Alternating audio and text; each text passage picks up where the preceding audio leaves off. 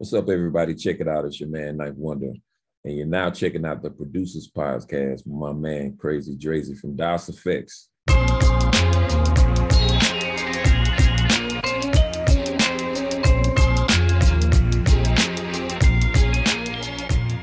Yo, yo, what's good, y'all? It's your man Crazy to the Drazy Diggity Das EFX back at you with another one. This time, yo, I got a super, super, super big fish in the game. My brother from another mother. He's worked with some of the biggest, some of the best. I'm talking about Jay Z. Yeah, that Jay Z. He's he's worked with Destiny's Child. Yeah, that Destiny's Child. He's worked with Kendrick Lamar. Okay, I'm jealous. I ain't worked with the brother yet. Okay, he's worked with Rapsody, Smif-N-Wessun. Yo, the list goes on and on. Please welcome to the show my brother from another mother, North Carolina's finest, my brother, ninth to the wonder. What's up, brother? How you doing? What's happening? Yo, what up, ninth? How you, man? What's going on with you? Or, as, or as I, should, I should say, professor. Chill. professor. Yo, I'm good, man. Thanks for joining the show, man. I know you got a lot going on, so I just had to thank you for taking time out to, you know, chopping it up with the little fish. Oh, you know, no. yeah. No little fish in here, bro. Yeah, nah. This is we we just getting started. So you one of the earlier guests. So for you to, you know, take time out, I really appreciate it, you know. no problem. Yo. So I want to jump right into it, Ninth. Listen, a lot of producers, a lot of people in the music game, they're either from East Coast, West Coast. You know what I'm saying? You know how the, the genre works in hip hop. Mhm. But for, for you being from from NC, which later on I have a crazy story about how I almost got killed in North Carolina. What? Yeah, Okay. bro. Okay. almost got taken out. But um, you being from NC, I thought it was, you know, interesting that being from out the bubble that you were able to insert yourself and get such a strong foot in the game. You know, how how, was that for you coming into the New York market like that? What was you it? know, you know, it's it's crazy because um, you know, growing up in the late 80s, early 90s, North Carolina was connected to New York so much, fashion wise, sound wise, music wise.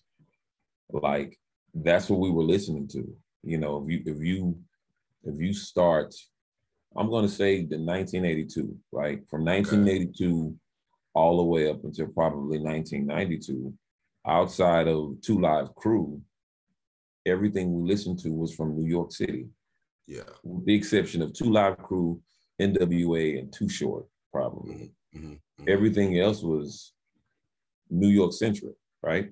You would think if if you know I grew up in Winston Salem, North Carolina, and but if you you would think if it was, you know, whether it be Durham or, or Raleigh or any other city, this was New York as well. The way cats looked, the way cats dressed, the way Mm, some of the words we used, um, everything was so I got it honest, I guess. You know, it Mm. wasn't as far as the sound and, and the influence, I got it kind of honest. mm, But then the internet came along and you know, for everybody in the late 90s, uh, mid to late 90s. So now we're close to making music that can be anywhere USA. I might not be from New York, Mm. but can I get my music faster to New York than I could before without the internet? Probably, I probably course. can. of course. And so that's what happened. But so I'm taking everything that I'm influenced by and putting them in this, putting it in a space where we can just get out to everybody. Where to the Mhm. point now, you had people thinking, well, is he from New York City? Is he from Brooklyn? Is he from Queens? Is he what you know the way he sounds, the way the music sounds?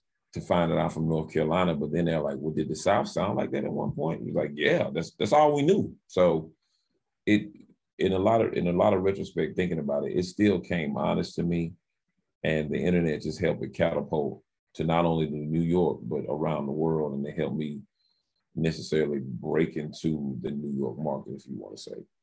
And so it didn't really, it didn't necessarily hinder you being from NC. Yeah, Nah, I- because I don't think so. I don't think it hindered me. Maybe the thing that hindered me the most is I I don't want to call it a hindrance, is what I was choosing to make beats on, as opposed to anything else. Because let's think about it. Ski is from Ski Beats is from Greensboro, North Mhm. Carolina, and he was on all over Reasonable Doubt. So, and he also produced Uptown Saturday Night for, for Camp Lo. So we already had producers in the game from our state. It's just, you know, we already had artists. We had Jodeci, right? So we already had artists that were making their way. Mm. It's just the fact that now here comes another one. And mm. but I mm. came in a totally different way. But nobody looked at me and said, Oh, you can't do this because you're from here or whatever. I was lucky enough to be able to be mentored by Pete Rock and a Premier and and, and people like that. So Ninth, I want to take it from the beginning with you. Um, I want to because your story kind of um, reflects and, and, and runs parallel to ours and is in, in in the way that I met my partner Scoob while going to Virginia State in 90 in 89 right so I know you met your guys from because for those who don't know you were part of a group called Little Brother big mm-hmm. underground group right mm-hmm. so you guys were you guys met at college right mm-hmm. at, at Central North Carolina Central mm-hmm. which I frequented too during my college days, homecoming. yes, I did. I made all those runs, bro. I was going from Virginia State up and down, up and down, up and down, homecoming style. So you meet your crew, right? You meet your guys back in what is it, 98? Yeah, 1998. Mm-hmm. Okay, so you meet you meet you meet uh uh Phonte and um Pooh. I met Phonte first. I, I was okay. moving, moving in the dorm at that time, and this uh, is my this is my second stint at Central. I went to Central first from '93 to '95, transferred away, and then transferred back. Okay. And so when I when I got to school in 1998, I was moving in the dorm, and I had a Source magazine under my arm. Mm. And I was walking by, and I heard some dude say, "Let me see that magazine, dog." And so I let him see it, and you know, when I finished moving in, I came back down to the same dude that had my magazine, and he opened it up to a page and had a it had a advertisement for sound bombing on it, uh, most different quality sound bombing, like the first Rawkus mixtape. And he was like, "Man, this is what I'm waiting on. I'm waiting on this right here." And, and at the time, this is the division of what the underground and overground was, right? Um, because of the internet, you know, we were looking for music on the net, right? So that was the thing. And I said, man, what's your name, man? I like Mos Def too. Like I like Kweli too. I, I didn't know too many people listening. And I said, what I said, what's your name? He said, my name is Phonte. And that was that was it because we had made friends, you know, through music, loving music, and thought we were the only ones liking this, you know, this obscure at the time. Rawkus was the obscure music, right? 98. Yeah. Yeah. So we were listening to that. And then, you know, I met Pooh just going through mutual friends, going back and forth to the cafeteria. You know, black you already, man. yeah. So that's how we end up meeting each other. You know what I mean? I, I, if you really think about it, man, it's funny because we met it. Some somebody needs to do a documentary or something about HBCUs and hip hop groups because y'all met it at Virginia State, Black Sheep met at Nova Scotia, uh, Yak Front and and Lords Underground met at Shaw and St. Aug. So mm-hmm. it's, this is uh Digable Planets met at Howard. I, I never thought of it that way. Yeah, yeah. Crazy. Yeah, and and I think and I I need to I need to get my was it Lil Richard on because I started that first. I started that first. Yeah, you know, I feel like after we dropped out of school, a lot of people was like, were like, they could do it. You know, they read our story and we mm-hmm. inspired them, you know, whether directly or indirectly. I think we're one of the first people to take that leap of faith and drop out of school, you know. But ninth, before you before you um get into college and all that and, and meet meet your man, I wanted to back up. What was your musical upbringing? Because you you I know you serious about your music. You play instruments. Yeah, I play right. instruments in um in middle and high school band. I was I was uh, classically trained and and and took music theory when I was in the sixth grade. My mo- my mother and father was in uh, gospel choirs in the seventies, so I always grew up, you know, in a church somewhere, sitting on somebody's lap doing a choir rehearsal. Like, so I, I was just raised around it. Even I didn't even know what was going on. So my older brother, rest in peace, um, he he listened to uh, Cameo and Parliament Funkadelic and SOS Band and Midnight Star and Atlantic Star and all of that. So I got that wave too when I was seven, eight years old. But then I found hip hop and you know heard uh, Planet Rock for the first time, and I was like, okay. Yo, this, this is, it. So you know that's that was the '80s for me. By the time I got to um, you know, middle school and high school, we're in the middle of quote unquote what we call the golden era. I'm in okay. I'm in the seventh grade in 1987, 88. And anybody knows anything about 88, that's one of the best years for hip hop, right? So mm-hmm. I'm I'm as an eighth grader, I'm consuming It Takes a Nation of and Strictly Business, Criminal Minded, Bigger and Deffer. Like I'm just, it's, it's crazy. So by the time I got to high school, which was the fall of 89, 1990, that's the DOC, no one can do it better. That's MC Lyte Eyes on This. It's mm. whatever. Mm. And then you guys come along in 1992, which mm. I always talk about that was so heavy because we were really in a true, by the time we get to 1991, we're in a true like, it's hip hop, but it's a lot of dancing going on, right? Mm. You, you had yeah, LL Cool J and Around the Way Girl video and the Jingling Baby video was one of my favorite albums. Mama said knock you out. So you got that.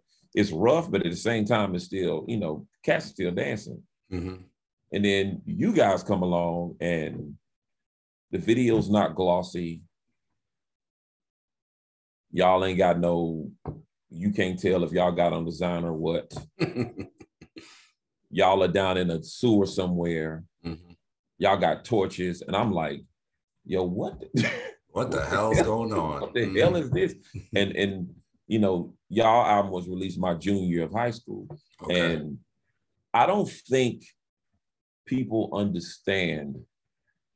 We know because we were there, but I don't mm think that even five years later or 10 years later, people understand how how big Das EFX was. Like tell them, tell them, tell them, Ninth, like, tell them. like, you know, every every every generation of hip hop, every five year five years of hip hop, there's a phenomenon, right? Mm-hmm. Whether it be the, the the linguistics change, the flow patterns change, the fashion changed, everything changed, right? And being gritty and grimy was not a part of the culture yet. Like we had Brand Nubian and we had, you know, there was a religious piece.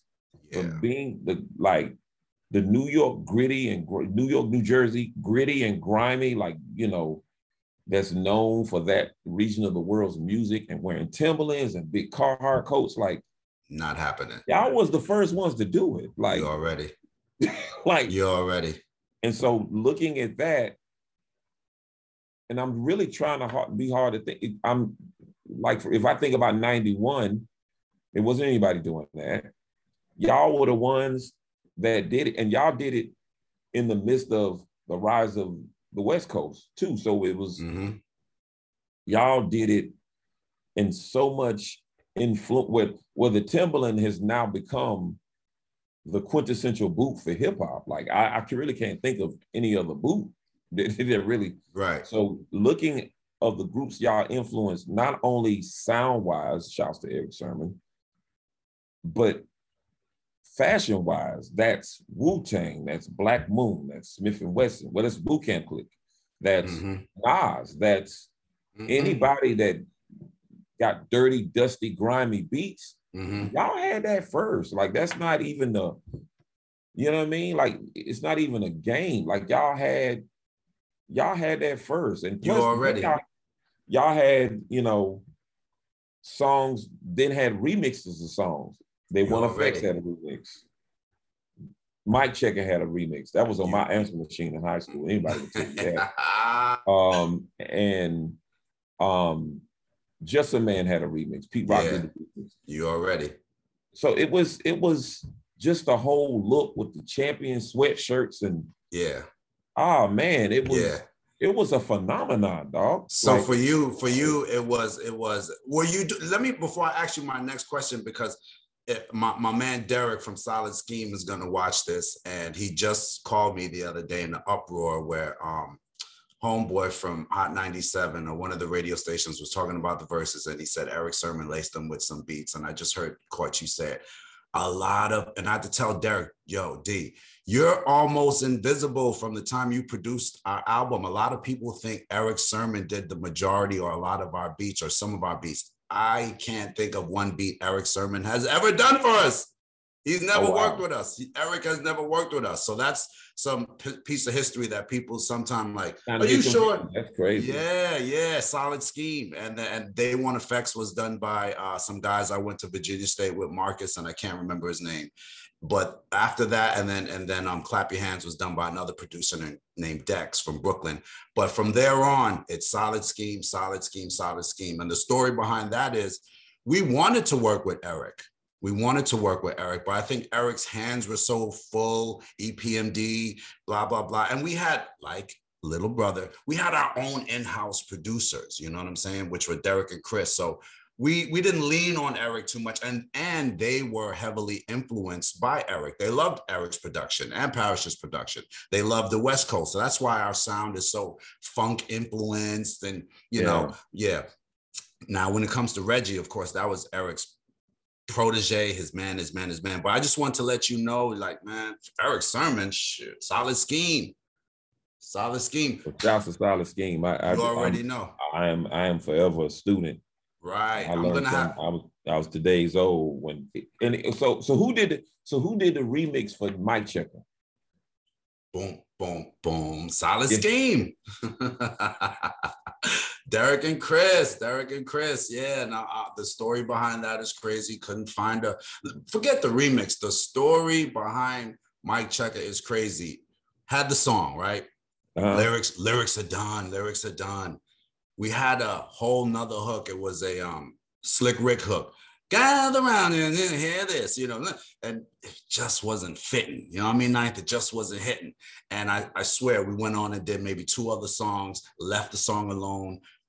Wasn't even, it was, you know, when you're doing mad songs at the time, wasn't even thinking like this needs to be on the album. It was ah, just another one, can't think of the damn hook. Derek, Chris in the studio. This was the genius of Chris, God rest the dead. Chris is like, yo, He's listening to Scoob's verse, and Scoob goes, microphone checker, one, two, checker. He's like, stop it right there. That's it. We're gonna, that's it. So that was the genius of Chris and Mic Checka, where we were about to throw Mic Checka out the window, had a slick Rick, because we we love slick. We used them so many times. And then boom, Derek and Chris, Chris in particular was like, nah, we're gonna sample Scoob. And for us, that was mind-blowing. Like, you're on the hook, Scoob. This is crazy. You know and, and and another tidbit people don't realize that redman is on um Mic Checka he's the one doing the ooh he's doing all the ad libs on Mic Checka yeah right. What? Yeah redman that's redman. So when you go oh back and listen that, when i on my third verse or one of my verses you hear him say get him dre. Yeah you hear yeah. him my, yeah he says get him dre. That's that's red Man, that's crazy, y'all, right? And y'all kick the album. That's how the album starts. Like, yeah, there's no skit. No. There's no nothing. You hit one is microphone check. That's how it comes yeah. home. I.e. the name Dead Serious. Yo, Ninth, we were, we were, and I know there's an interview about you, but let me finish. This was no, no, this was a time in our life where the album was called Dead Serious because we had freshly dropped out of school and there was no time to play. If you know hey. my my mother, God rest that, God bless that she was on my back like a knapsack, like a spine. She was like, "You." I did three years. I did three years, double major, English, child psychology, and then I call home after getting um, discovered by EPMD. I want to drop out of school after three years. She wasn't hearing it, so my pops was more musically inclined. He was like, "I'll give you a semester off, and if it doesn't happen within the semester, you're on your own." you know what I'm saying? So dead serious. Interlude, I ain't got time to do no damn interlude. I want to get to the beats. I want to make sure these people are off the rip. You know what I'm saying? So that was the, the, the side story of that series. But now back to you. When you're hearing all those songs, are you doing beats at this time? No, I'm I'm not. I'm I had a keyboard. Um had a Yamaha keyboard that can record if I played. So I was, and I didn't have a turntable or anything like that. So I was everything that was samples, I was playing by ear, right? So because someone was, said you have the perfect ear. Is that is am I right? Someone pitch, told you perfect, perfect pitch. pitch. So mm. I can, you know, if I hum a song like right now, it's gonna be the exact key that you hear, hear it in real life. Can you sing? Nah, I can carry a tune. I can't, you know what I, I mean? Got you. But I can, I can. Wow. You know, like, like for example, like I'm gonna sing an octave lower, but Okay. the beginning of the Mic Checka remix, it's not. It's the key is not. da, da, da, da. That's that's wrong key. The key of that song is boom da da da boom da da da boom da da da. Yeah, that that's the key of that shit. Mhm, So because mhm. I've heard it so many times, so my ear, you know, I have you know a great. Some I've told I have a great ear, so I can Mhm. tell key and pitch if something is really off or on. So at the time, I was just playing samples with a keyboard or whatever, but I wasn't sampling anything, and I wasn't putting drum breaks to it and chopping it up. I wasn't doing that. But was I was I low key? Even if I didn't know I was, was I studying it? Mm. Like it was a study for me, and I didn't even know it was a study for me. Mm. It was a study for me. So Mm. yeah, Yeah, your hip hop. Um, yeah, we're all in hip hop school at that time. You know, that's what I kind of call it. We all grew up in our hip hop university, and we're all we were all walking down the hip hop hallway. And some of us went into the production classroom. Some of us went into the hip hop classroom. That's how it is in my mind. Someone went into the breakdancing. So hip hop for me was a school, and we were all learning at the time. You know. absolutely. So when do you now start making your beats though? I didn't start making beats until the fall of 1998. And that was from a push from a friend. Like I, I graduated high school in 1993. I get to school. I go to college at North Carolina Central for two years. Um, I'm there. I What are you studying? History. Okay, Um, I, which which played a huge part in me being able to teach now. correct. So I I went to um, NC State after that because I had a son- my son is my son is now was crazy. My son is now 26. Uh, he was born in 1995, and who I raised off of Das EFX. He'd lose it if he knew I was talking to you right now. um, but um, I I um I went to school at NC State for a while, and then I transferred back to Central in 1998. Before I transferred back to North Carolina Central at NC State, Mhm. There was a friend of mine by the name of Leroy McDowell, and he he and his roommate Louis Jerome uh, were engineering stu- engineering majors. Okay. And uh, well, Leroy was an engineering major. I forgot what Louis' was major was, but Leroy was good with computers. You know, he had a he had a laptop. He had, I mean, he had a desktop, but he had his desktop connected to Lewis's turntables, Mm. and he was running sound from the turntables into this computer, and you can see it as a wave. This is the first time I saw a waveform. This is like 1998, and he was making beats on computer, and I was like, "What? Like, what's going on?" Because somebody in the dorm tried to sell me a um, somebody in the dorm tried to sell me a uh, an MP for three thousand dollars. I'm in college. I didn't have that, so course not.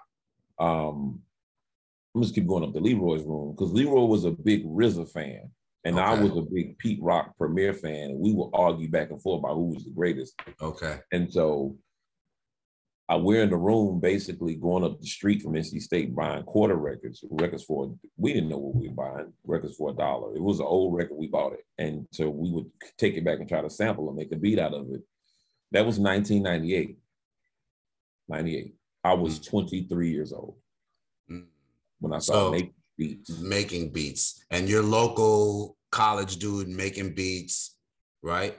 Okay. So they're they're in your own and, and is your crew like, yo, yo, Ninth, yo. Yeah, so so at the time, um, he's still one of my best friends to this day. Uh, my man Mike, my man Mike Burvick is his name, and and he, you know, he was huge in the hip hop too. He still is, and I remember playing. I had like four beats on a tape on a Maxell tape, and I played it for him, right?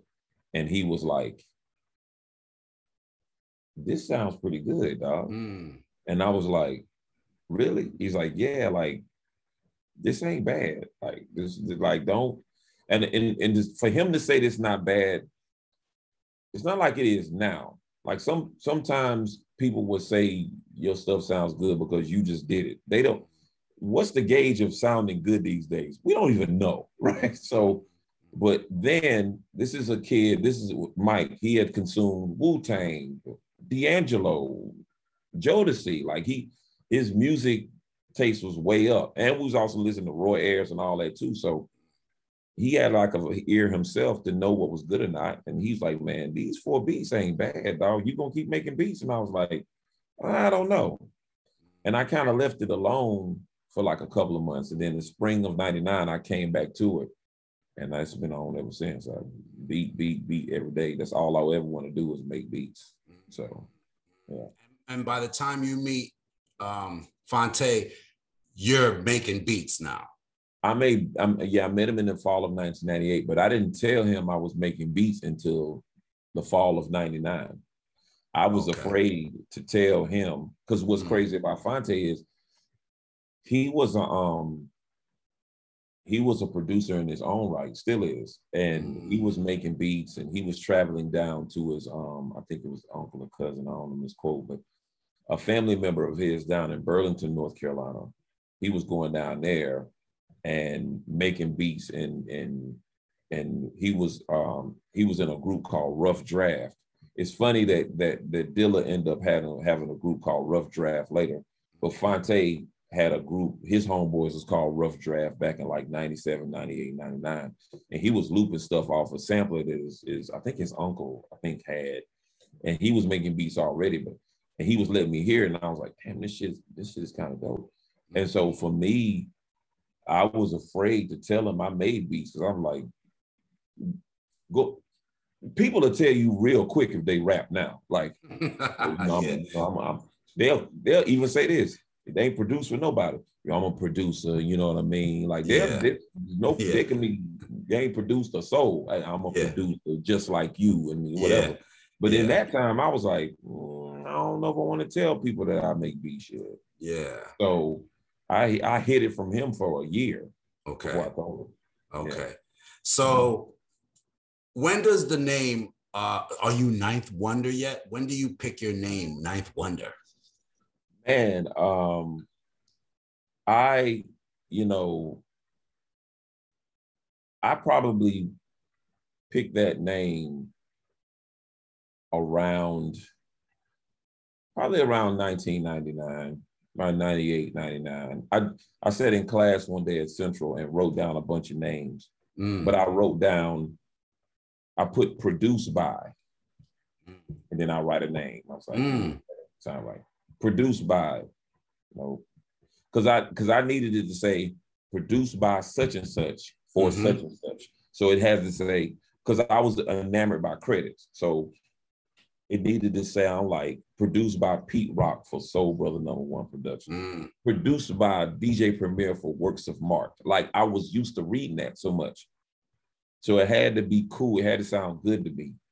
And it was produced by no, produced by no, produced by no.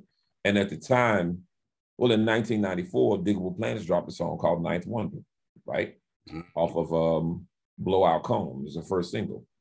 And I used to love that song. I still love that song. And I thought the name was so dope. And I said, okay, produced by Ninth Wonder. Hmm, mm. sound bad. Mm. Hmm. And I mm. said, you know, I can also, people can shorten it, like, because we call DJ Premier Primo, Preem, mm. like, so people can shorten it. They can say ninth, ninth wonder. Mm. I've got ninth, ninth wonder, one to yeah. nine, nine. I've got all kind of stuff. Mm. So I said, produced by Ninth Wonder. I said, okay.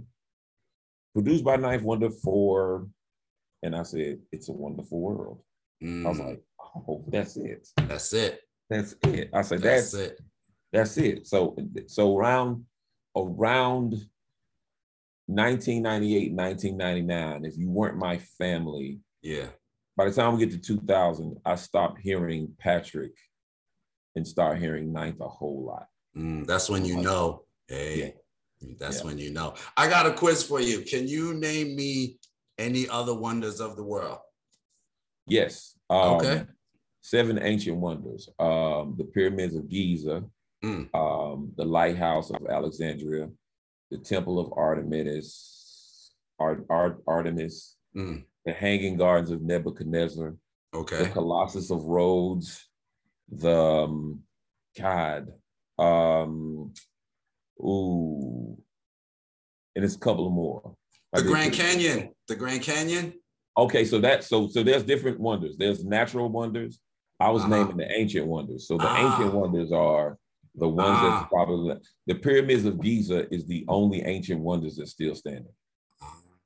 Oh, okay. Yeah, I went to. I was like Ninth Wonder. That's an ill name. Wonder where the hell he got that name from. Hmm. right, right. Yeah, and then my sister, she definitely was like, "You better ask him what that name, where did he come, where, how, who, how." So I, she'd kill me. So nice, boom. You in college, right? Just like me, same same movie. You with your peoples. Y'all start. Who who? When do you like? Yo, let's do an album, and I'm gonna do the beats.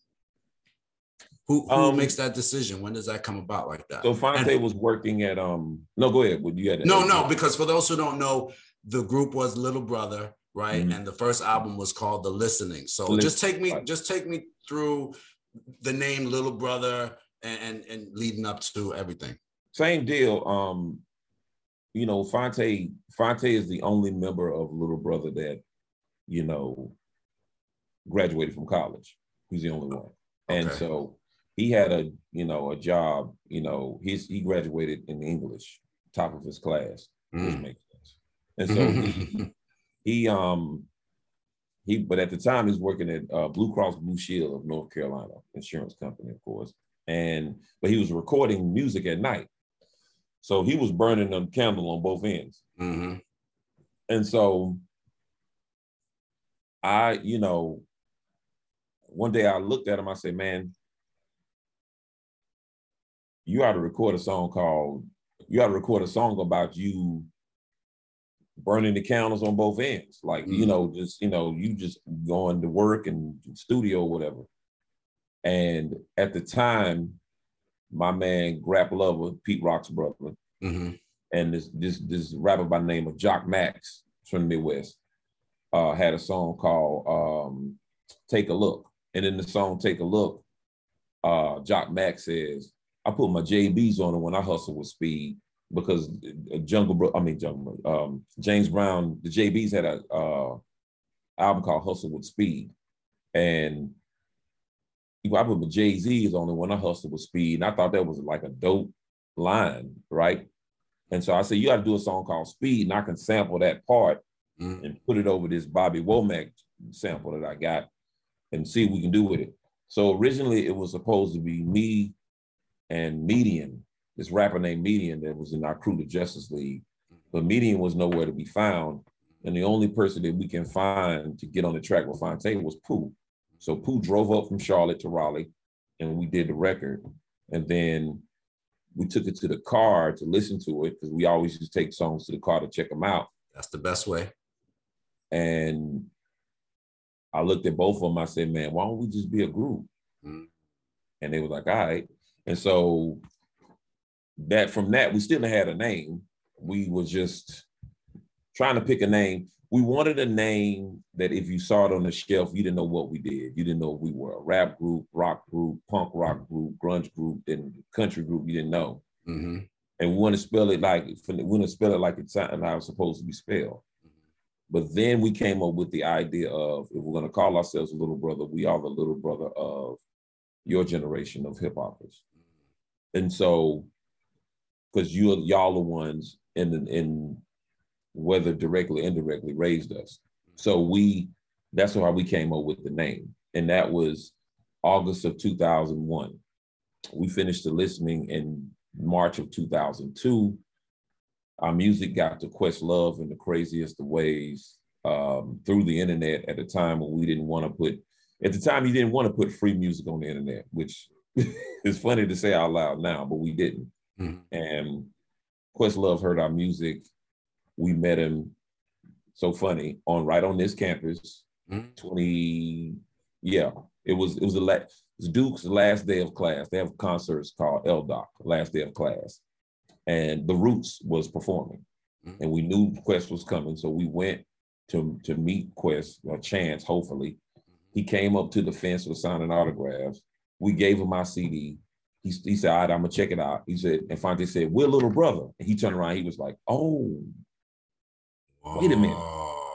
And he turned around, he was like, man, how many songs on this? He was like, eight. He was like, all right. And so eight out of the 16, 17 songs was on my album. He went, got on the tour bus, played it, and then next thing you know, he put on the site okplayer.com. Um, little brother, wow. Haven't heard anything anything this refreshing since Slum Village Fantastic Volume One. Um, this is my official little brother endorsement. That was Whoa. it. That was the that was the spring of 2002. And after that, not to say we jumped off and got paid, but we knew we were off to the races after that. Mm-hmm, mm-hmm. What do you what do you classify your style of hip hop as? Because it's not hard hardcore, it's not backpacker, it's it's De La ish.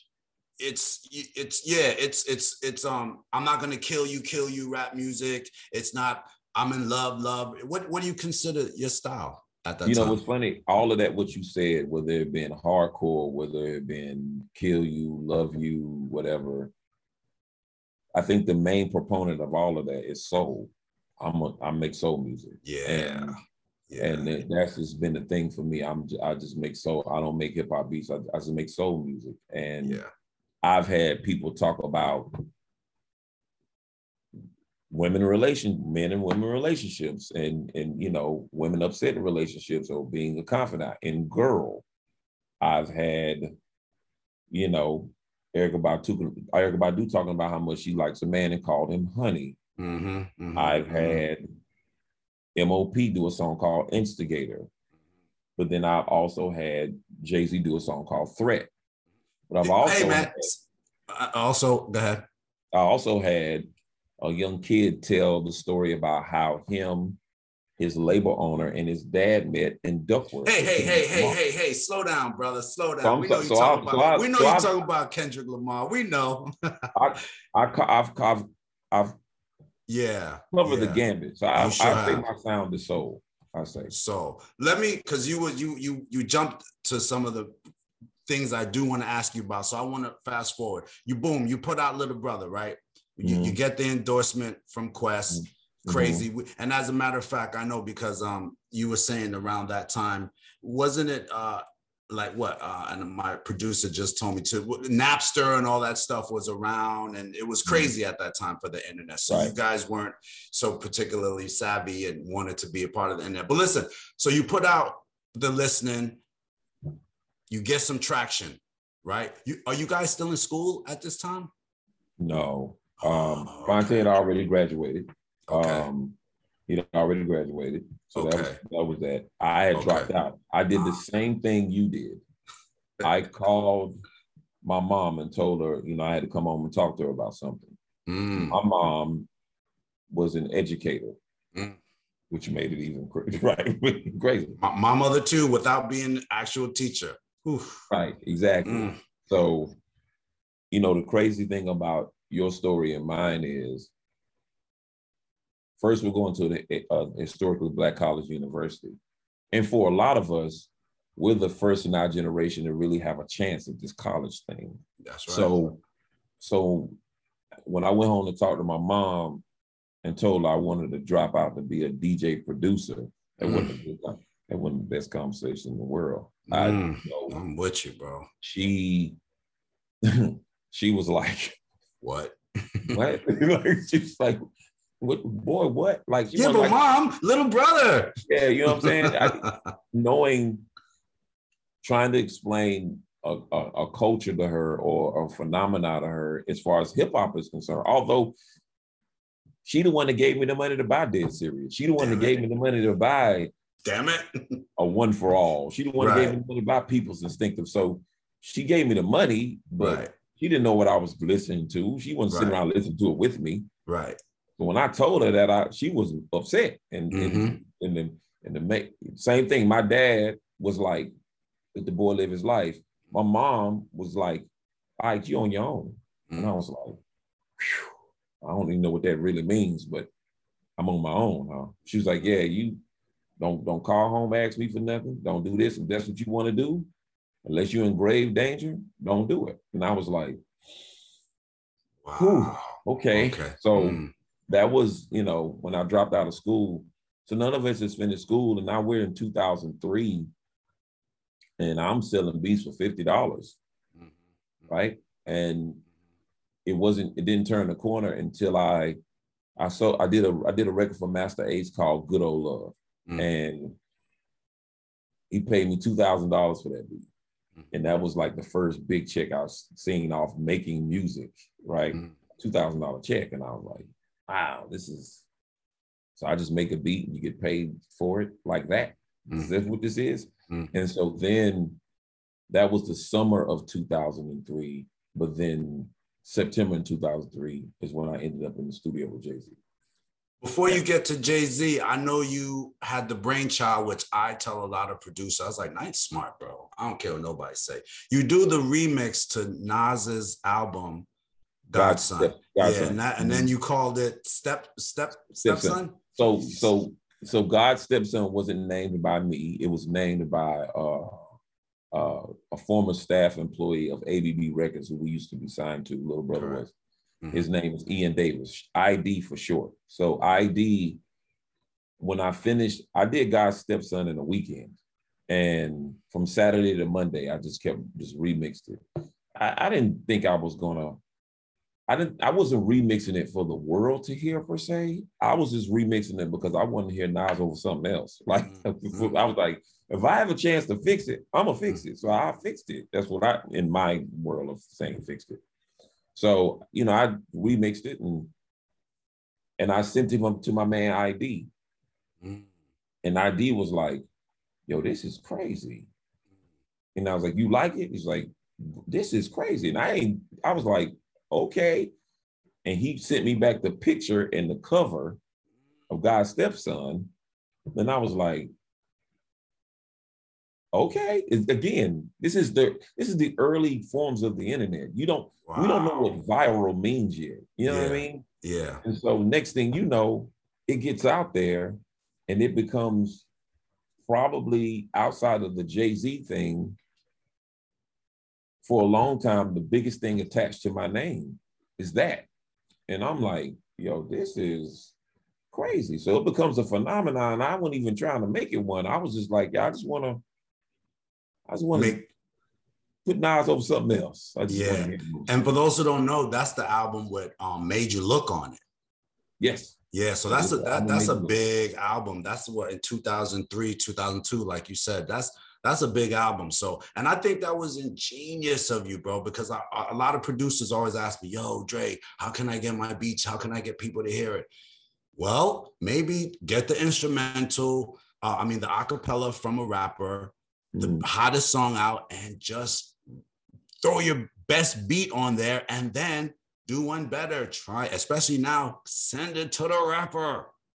Send it to him, send it to his label because I know me as a rapper, when I hear my voice on somebody else's beat that I, I'm like, yo, first thing, who, who did that beat? What the hell is this? And then it makes me go search for the producer. So I think that was ingenious what you did. But little brother, God step step godson, and then boom, Jay Z enters the picture because someone heard your production from Little Brother, and then the J things happen. The J thing happens. Walk us through that. Okay, so in February 2003, I met a guy by the name of T. Smith. Okay. And T. Smith was doing video, he was a videographer. He was doing video work for another brother I know that was here with rapping. His name is Spectac. So T. Smith comes down to North Carolina. Spectac comes by the house and, and picks me up. T. Smith was in the car. He introduces me to T. Smith. He tells T. Smith that I make beats. I'm playing beats in the car. We take T. Smith by Bojangles. We get some food. I'm still playing beats. And T. Smith says, Well, man, you hot, man. Mm. Anytime, if I ever think of anybody that needs some beats, I'm, I'm from Brooklyn. If I anybody needs some beats, I'll let you know. And I'm like, okay, you know, we hear that all the time. Sure, Like, sure, when sure. you're. And I didn't, I wasn't like, yeah, whatever, man. I was like, all right, man, I appreciate it. And I ain't thinking anything of it.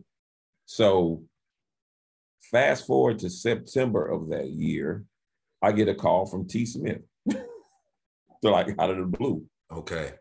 And T. Smith became, out of a thousand videographers, he won the position to become the main videographer for Fade to Black, what we now know as Fade to Black. Right. So he's in the studio with Young Guru, which is now one of my best friends. And he's in the studio with Guru. And for those who don't know, Young Guru is Jay Z sounds he's sound engineer. Okay. If you, anytime he says says Guru, let's get him again. Like that's right. who Guru is. Okay. Howard, what Howard alumni. So he said, "Man, I'm sitting in the studio, man. Uh, you know who Young Guru is?" I was like, "From Roc-A-Fella?" like he was like, "Yeah, he wants to talk to you," and I'm like, "Okay." So he puts Young Guru on the phone and said, "What's up, my man? Blah blah blah. It's Guru. You know, I just want to talk to you, man. You know, first I want to tell you I'm a little brother fan. What? Like what? What? Like what?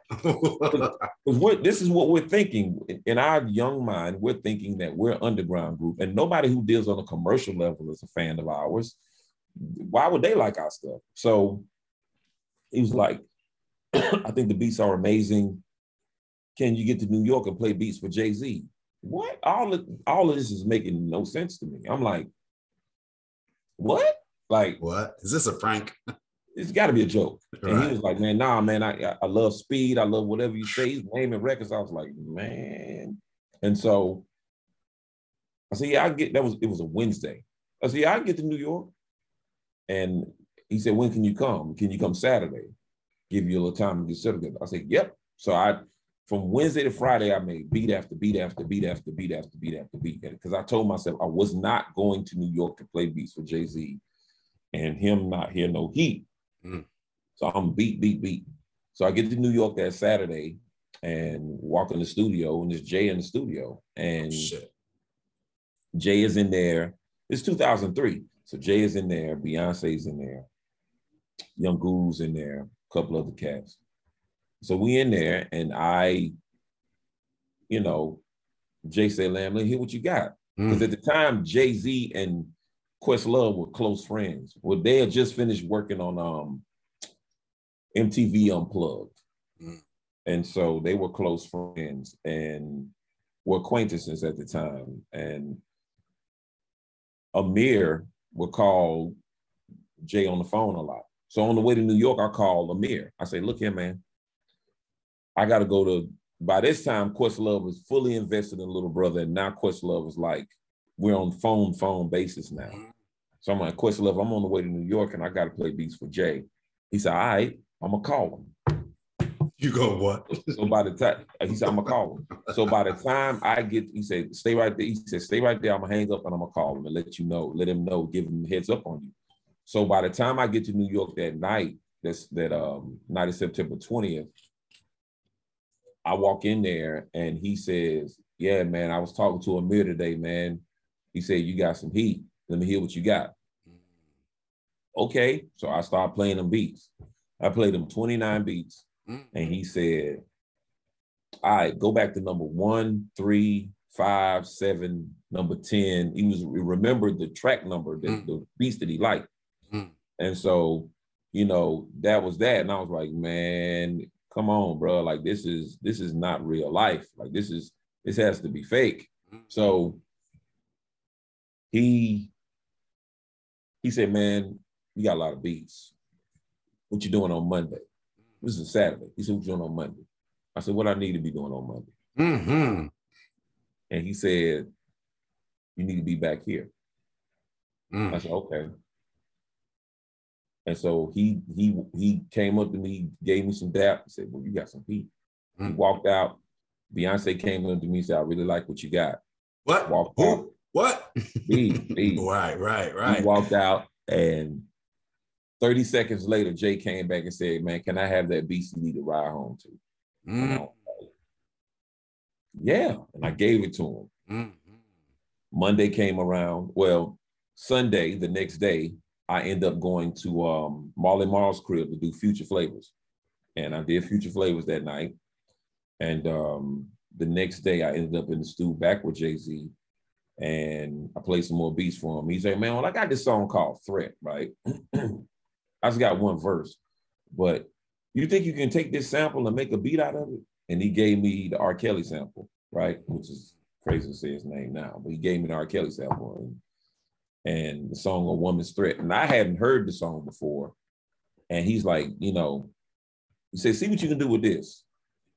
I'm about to go get something to eat. I'll be back. I hope you got something when I got back when I get back. And I was like, yeah, this is, and the studio was packed that day. It was Ced the Entertainer, Young Guru, Just Blaze, Clark Kent, Freeway. Mm-hmm. Like anybody that I ever thought I'd seen on TV and hip hop was in there. I was like, this is not real. Mm. And so I made, I had an IBM, IBM ThinkPad laptop and I made it in 25 minutes.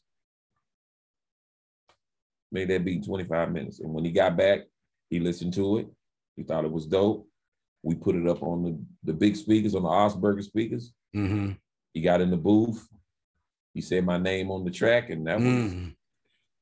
Was your head exploding, bro, when he said your I, name man, on the track? I went, to the, I went to the bathroom and cried, man. You lie.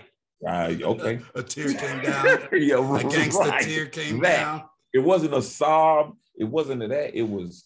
It was validation, bro. It was validation. It was it like, was, yo. It was truly I knew, even looking back, you know, this was supposed to be the album that he retired on. Yes. To use a retirement record. This is the Black Album, his eighth album. And let me just let people know who's on this album, bro. Kanye's on it. He does Encore, Neptunes, Change Clothes, Timbaland, Dirt Off His Shoulders, Rick Rubin, 99 Problems. I mean, this album just blazed public service announcement. And you fall right in between that sandwich. Yeah. So, so, so Young Guru calls me after we get it done, you know, get the song done. Young Guru calls me and he said, well, my lawyer calls me first. Because I didn't have a lawyer before this, but I got one shortly after I finished the track.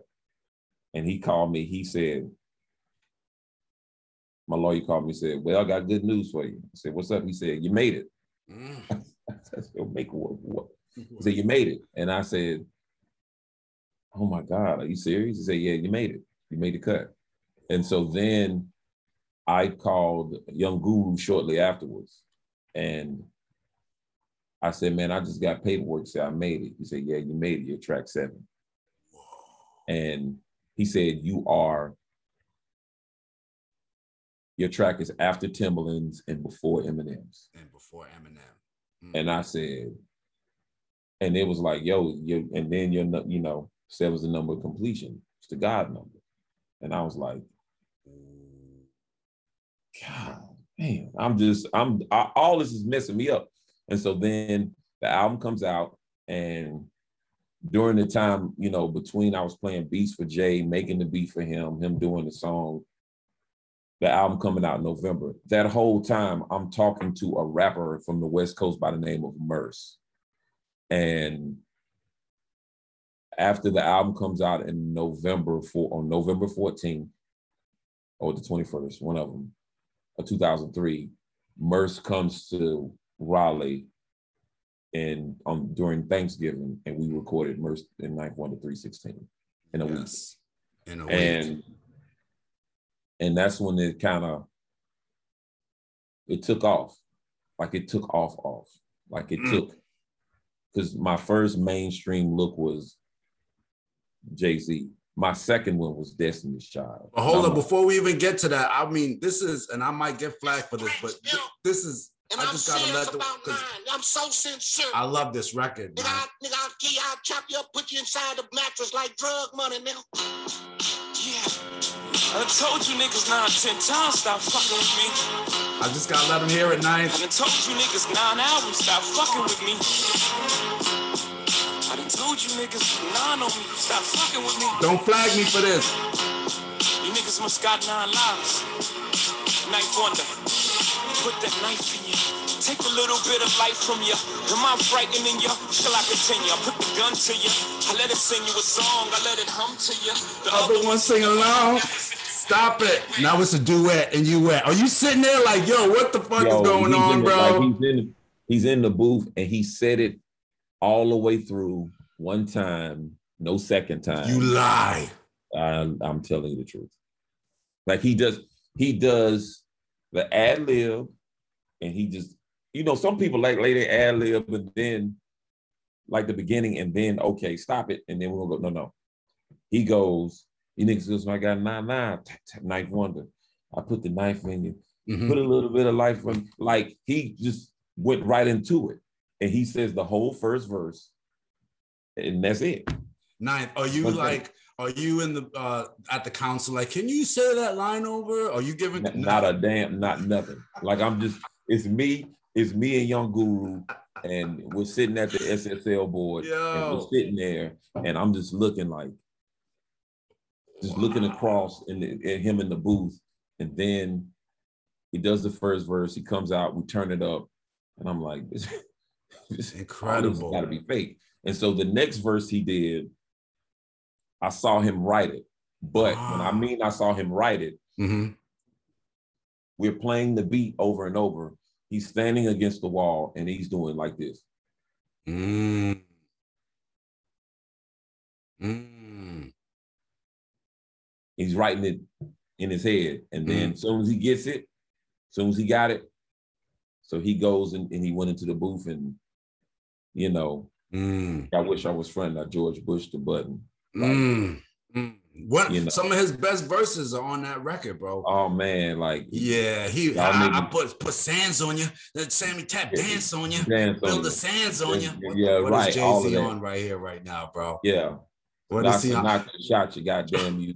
I put your boy in the box like David Blaine, let the Mm. audience box ain't a thing. Like Mm. that. Like, Mm. He's he's all over you. Y'all niggas is garbage. Y'all garages for bullets. Please don't let me park it in your upper level. Mm. That's a lot. What was that boy on? That's a lot. Night, this is your first in the game, Big and record. Jay is killing Big your record. beat. Big You got to go home to NC, like, yo. Yo, and that's what's crazy. The thing about coming home to North Carolina was we, his little brother, and me as a producer, Mm-hmm. we were the backpack kids. We were the underground, Mm. conscious, whatever Mm. that was. Mm-hmm. We were that. Mm-hmm.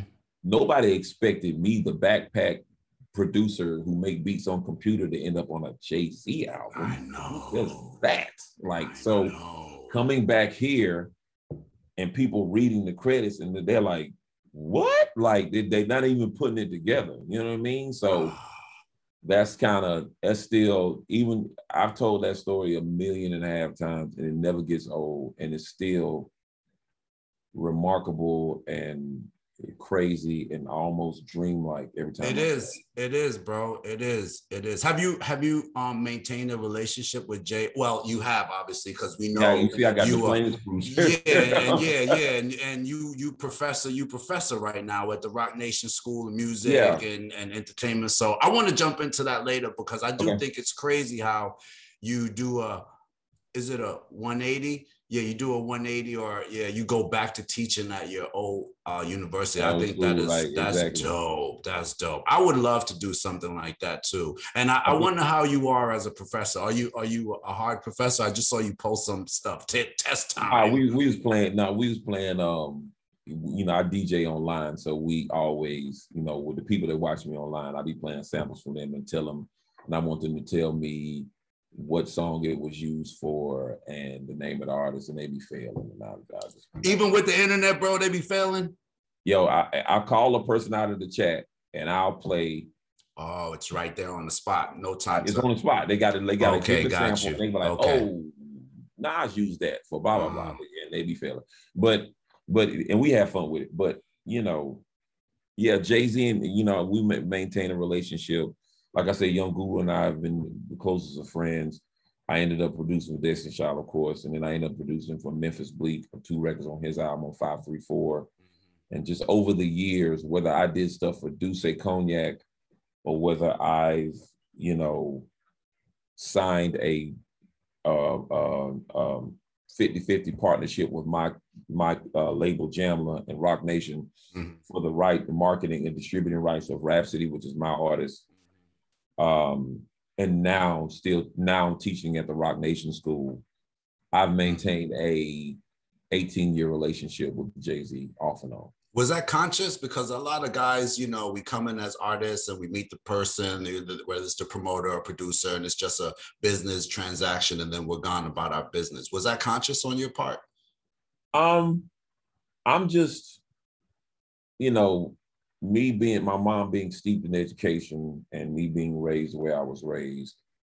I was taught not to burn any bridges. Like, just don't burn a bridge. Like, Mm-hmm. Try your best not to burn a bridge, mm-hmm. and and always leave an impression. Not to say any of us is perfect, because the truth be told, we're, we're, we're all of us is the, is the villain in somebody's story. You already and, know, and and and that's fine. But for the most part, I've been taught to maintain a rapport and whatever. So mm-hmm. it's not like I see. It's not like I have Jay Z in my phone and we talk about things. Yeah, yeah but it is every time I see him. Every time I see him, now we talk about sports. Like mm-hmm. that's, the, that's the main thing we talk about is sports and, and basketball. Last conversation I had with him was a long conversation about basketball, and and you know that's just where we are, you know. But it's it's like the stuff I was doing for Duce the last time I saw him before the before last time. He, he was like, man, I love what you're doing for you know Duce and probably the next time I see him, he say, "Man, I love what you're doing at the Roc Nation School." Mm-hmm. I just think he, you know, he's the type of person that he sees all. He knows exactly what you're doing, and you just do your work. You know what I mm-hmm. mean? And, and he, and I, I don't try to crowd his space. When I'm he's around, I try my best to get to him and say hello at least. For sure. But if if not, you know, I just take the opportunities he gives me and, and keep I keep moving. That's what I do. Mm-hmm. How did Cedric end up on the track? Man, Cedric was in the studio. He was in the studio, and when Jay Z says stuff, he says stuff so nonchalant, right? Like mm-hmm. it's not a big deal. So we're in the studio, and he said, "Yeah, I'm gonna get Cedric Entertainer to talk on the track." I'm like, you, "Who? Like, what? What'd you say?" Well, how does that even make sense? What is Ced doing there? He's just Ced's a fan. Ced's always been a Jay Z fan, and so he's in New York, and you know, I said, "Where's Ced Entertainer?" He was like, "He down the hall." Oh. What? Oh. So I go down the hall and Ced's in there. I'm like, "Yo, this is too much." So then Ced comes in the room, and when Ced comes in the room, in the A room, before he before Ced starts to talk on the track, Jay says, "Hey, let's play what we have so far." So we he does the first verse and threat. I hadn't heard anything else on the record. So he plays in this order. What more can I say? December 4th, Encore, Change Clothes, Lucifer, and Allure. And I'm thinking, I ain't gonna make it. Oh, shoot. I said, I'm not, I'm not gonna, because when, when he played What More Can I Say, you know, it starts off with the gladiator quote, Are you not mm. entertained? And it's yeah. so loud. You you know Augspurger speakers, yeah. it's so big and loud. And, and I'm like, I ain't gonna make it. Mm. I'm not mm. gonna make this album. Like, dun, dun, dun, dun, dun. I was like, no. So I, I know. I'm looking, I'm looking at everybody in the room like it was nice knowing y'all because y'all ain't gonna never see me again because I ain't gonna make it. And so after every song went off, Cedric and Cedric Entertainer's like, you can't quit, dog. You can't leave, dog. You can't leave because it's supposed to be a retirement album. Yeah. You can't leave, dog. You can't quit, dog. Come on, dog. That ain't the way, dog. So after we were done playing records, then Cedric got in the booth and said a whole bunch of threats, just mm. random threats. And we chopped them up and we put them all across the song. So who, who, who, who, let me just clarify. You had given Jay the CD. Was the threat beat the threat beat was on there, and then we just no, no, no. Jay Z gave me the R. Kelly sample. I made the beat where he was gone for thirty Whoa, minutes. so he had your beat tape and CD and was like, mm, but he saw the potential and then came back. Wow, that part, that part, that part. Wow. A lot of dudes would have froze on the spot, bro. Froze, bro. Froze. A lot of dudes. It was the saying, um, uh, something preparation and opportunity. Chance favors, chance, chance favors the well prepared. I live by that. Yeah. Whoa, whoa. And and and trust me, that song, if you don't know it, it is one of the joints on there that Jay is hurting them lyrically, bro. It's the most. It's, the, it's funny. I was supposed to be the underground kid and the backpack kid, and Threat is the most violent song on that album. Do you play these songs for your students? Yeah. Okay. Yeah. Okay. You know, okay. I, will you know I'll talk about it. You know, I'll talk about it. We'll have a conversation about it. You know, some students I stand in front of, they don't know. They just think I'm Professor Douthit. Yeah. Until somebody, some stu, I go around and talk to all of my students one on one, tell them where they're from and you know why they're in my class, whatever. So I always get the one student. I just can't believe I'm in here, man. Y'all know who this is. Y'all know who this is. And then mm.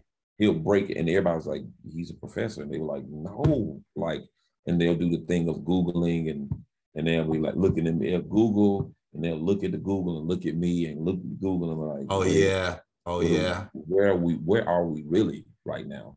So, and they'll ask me to play some music um, that I've done. Some songs they've heard, some songs they haven't, but yeah. You're humble with it, bro. You're humble with it. And that's a good thing. Do you ever have artists such as myself like join in via Zoom or, you know, shit like that? Yeah. I um for my at Duke University, I teach a hip hop production course in the fall semester. So we talk about beats all day. And I had this semester, and, and in that hip hop production course, there's two objectives, or three. I teach you how to make beats, the ins and out of making beats. Your final assignment is I assign you an album that's chock heavy with samples, and you have to tell me about that album and the samples on it mm. and I assign the album to you. Um, but the third thing is we study six producers, and the six producers we study is Dre, Preem, Pete, Q-Tip, Dilla, and the RZA. And um, during the Q-Tip lecture on Zoom, because we're one week on and one week off, on Zoom, Q-Tip came to the Zoom and they lost it. They lost it And he came in, he came in in and out like they had no idea. He came in like I was texting him while I was talking to him, and he came in like an hour, hour into the class. The class two hours, two and a half hours long. So he came in in like an hour, and I said, "Ladies and gentlemen, I want to give y'all a warm welcome to Mr. Kamaal Fareed, aka." They're like, "Who's that?" and they and they and he pops up on the screen. They're like, "Whoa!" Like they're tripping. What? So um, Q-Tip came one year to Zoom. Pete Rock came another year to Zoom. Mm-hmm. So I, you know, sometimes I, if I ever get a chance, I pull people in Zoom or I call them on. I've I've been in the middle of the class and I call Busta Rhymes on the phone. Then they can hear mm-hmm. Busta talking and it, mm. they get a kick out of it, man. They're like, man, this is crazy. Mm. You know what I mean? I want I wanted to save the teaching part because it's part of your natural evolution, but we're here now, so I might as well just ask you. So you started teaching in uh, at, at your old alma mater. What what made you want to do that? What what you know? I was going around as you know, you went to Virginia State. A lot of people mm-hmm. that you, your some of your classmates, um, people you went to school with, alumni that during that time ended up becoming teachers. Mm-hmm. Same thing with me end up becoming teachers, graduated from North Carolina Central, graduated from here, graduated from the University of North Carolina. So they would ask me to come by their class after I did the Jay Z record and the Destiny Child records. They would ask me, some of my teacher friends would come and ask me to come talk to their students, and I would mm. do so. So the chancellor at North Carolina Central found it caught wind to it that I was doing that, and that's what it was. And so mm. I, I started I started teaching in the fall of 2006. Mm-hmm. But the crazy thing about teaching was it gave me something I never had before. I didn't have I didn't have medical and dental insurance mm-hmm. or 401k, none of that. When I would start teaching at Central, I had it. I'm teaching. Right? and and a, and a, and a something else hip hop doesn't have unless you work it as an executive, a salary year round. Mm. And so I'm like, check, oh, check, okay. check. I'm like, oh, okay. So mm. I can make mm. beats and do that, but I can mm. work and and I was like, man, this is this is something this is something different for me, right? Mm. and that was 15 years ago. So, still in North Carolina Central, been at Duke for 11 years. Uh, became a Harvard Fellow in 2012. Taught at Harvard three times. Taught at University of Penn, which is another Ivy League for a semester. Taught at UVA for a week, and now I'm at the Roc Nation School. But I'm at three schools this semester at one time. I'm here at Duke. I'm at North Carolina Central, and I'm at Roc Nation School. So Mondays, Tuesdays, Wednesdays, Thursdays, I'm teaching. Where's the Roc Nation School? Long Island University, Brooklyn, New York. And you travel up or you zoom it? Every Sunday. I'm, I'm on a plane every Sunday. I get up Monday, teach my three courses. I'm back home Monday night. Life is good though, man. That's dope. That's yeah. dope because yeah, you are getting all those benefits.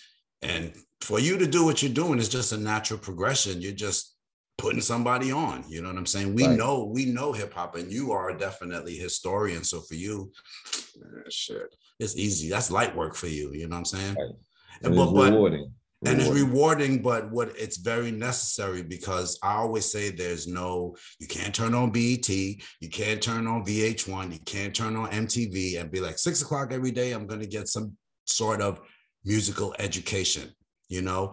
Yo knife have you ever seen um uh on netflix uh the documentary on hip-hop it's called yeah hip-hop evolution. Yeah. I'm in the barbershop watching it and I'm looking around, and the kids are just on their phone looking up everyone. So I'm like, damn, missing hip hop education. Nah, yeah, is, it's an incredible. My class is watching it this week. They're watching on season two um, right now, and the most compelling episode to me was the the one that speaks to me most, of course, is the episode about the Roosevelt Room, about them digging in the Roosevelt Room in New York City, mm. the different producers going by that segment and going into the coming of Nas is probably the most compelling part of it to me because that's me. you know what I mean? So, mm-hmm. but it the the whole series is incredible. Like if you if you knew anything, didn't know anything about hip hop, that would be a great thing to watch. Yeah, somebody.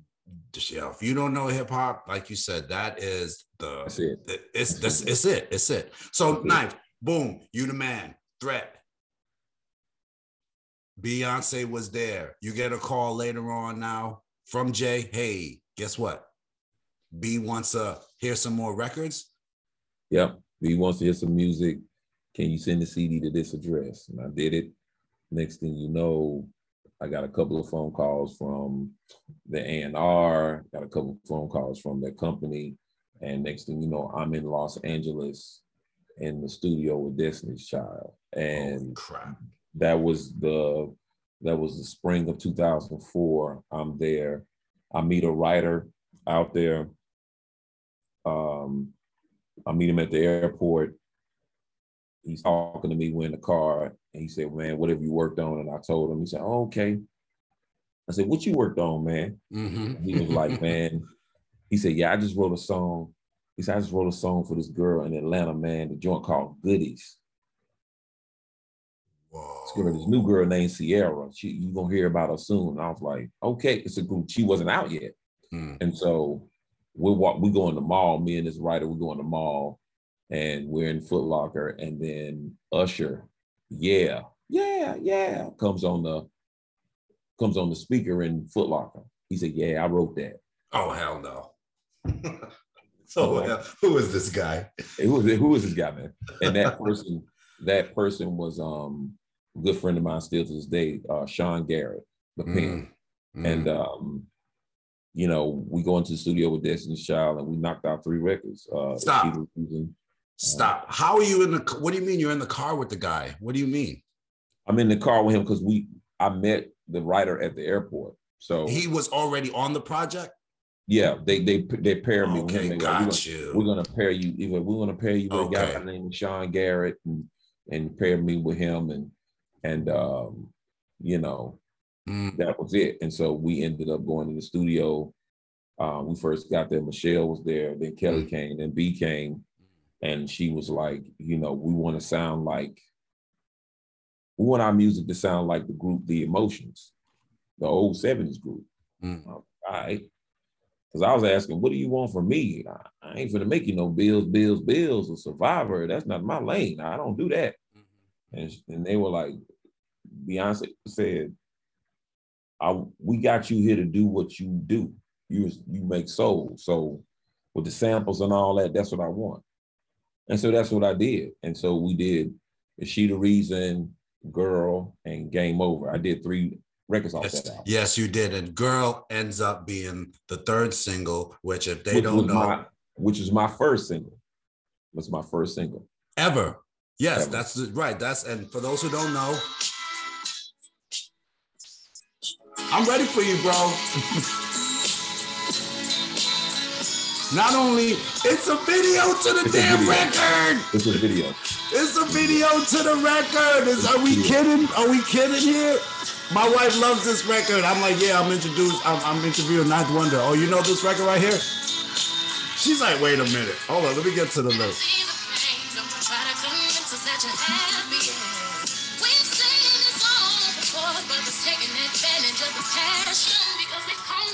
Uh.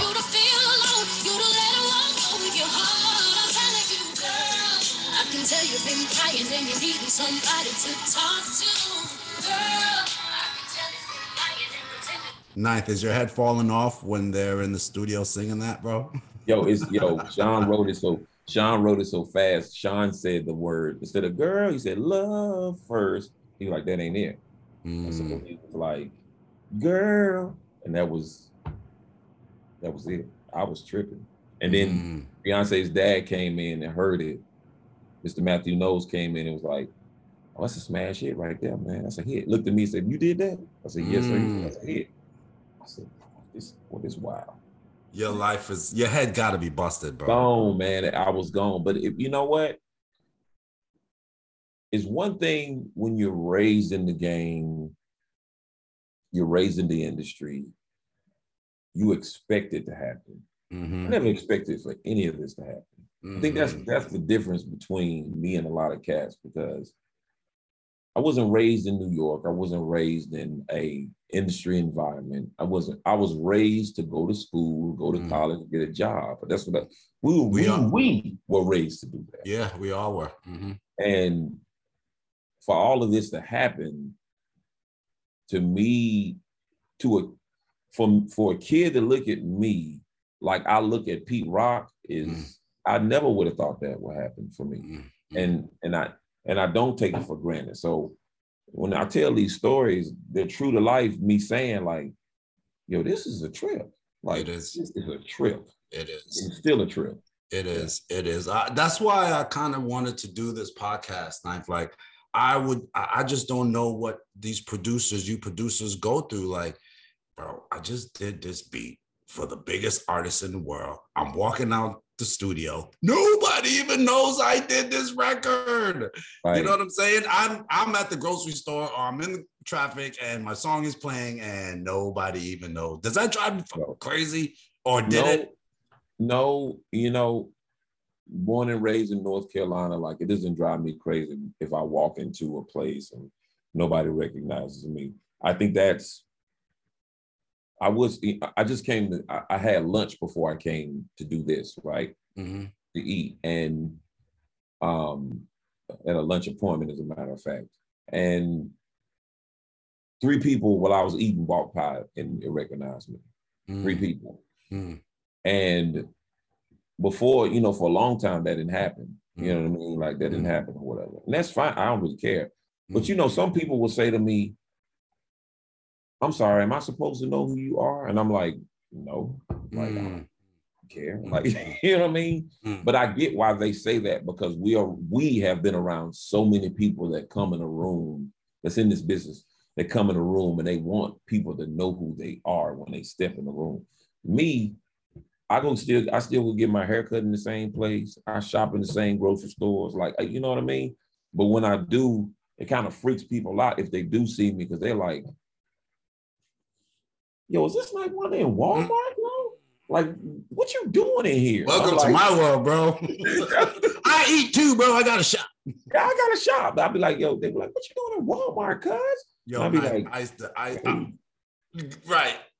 I, I don't. It's not like y'all think it is. I don't have a runner for me. Right, don't shop right, for me. Right, right. I have to shop for myself. I still shop for myself, but they like, bro, like you just all in Walmart in produce chilling, and I'm like, yeah, like, and and, and it's hard for them to fathom that sometimes. Yo, ninth, imagine me, right? 92, 93. I got my dreads. I need to just go to the damn supermarket. And people are like, yo, couldn't go no supermarket. I mean, I still went, but what you doing here? And the big one I used to get is, you live around here? I used to be like, no.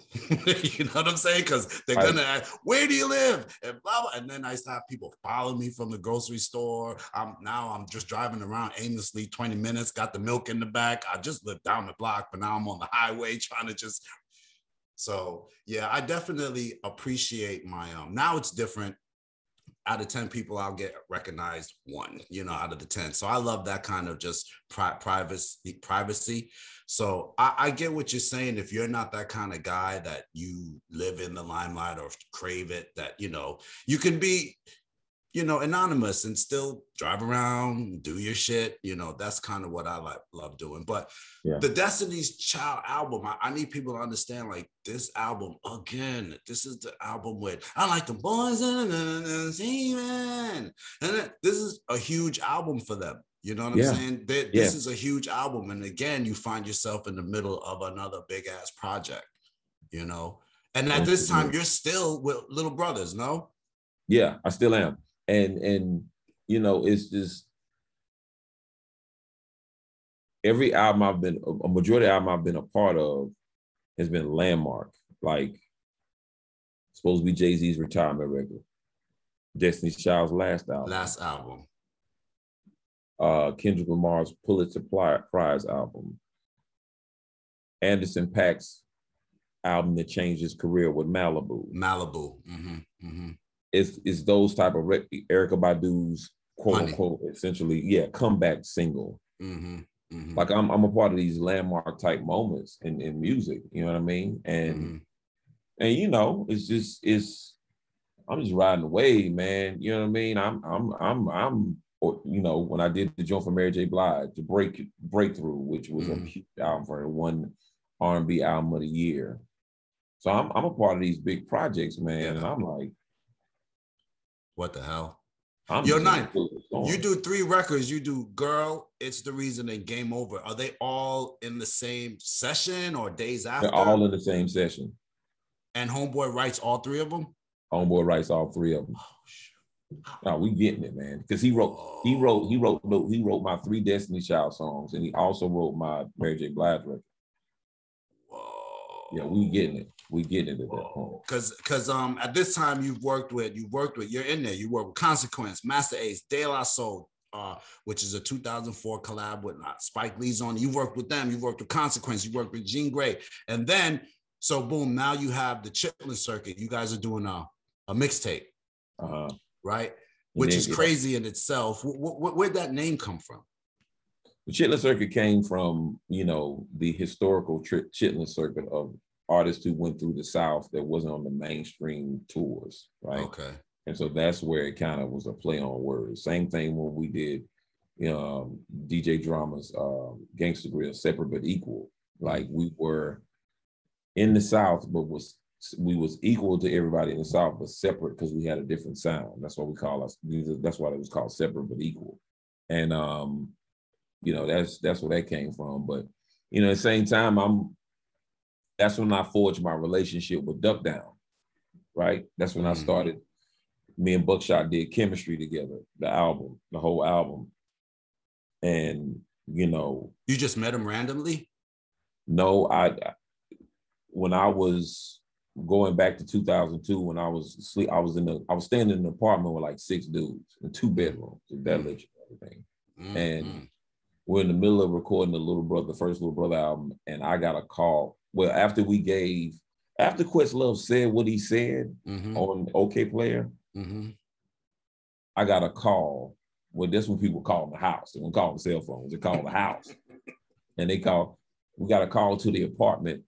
and my homie was like, hey, yo, P, somebody on the phone asking for Ninth Wonder. I said, okay, uh, that's weird because people don't call the house ask for that. You know what I mean? Mhm. So I get on the phone and I said, "What's up, man?" He said, "Hey, this night." I said, "Yeah." Hey, what's up, man? I, you know, I got your number from. I got your number for Questlove, man. I, was just in Germany, and I heard your music, and I came back to the states and heard your music some more, and I reached out to Quest and got your phone number. Man, I just want to call and tell you, man, you keep doing what you're doing.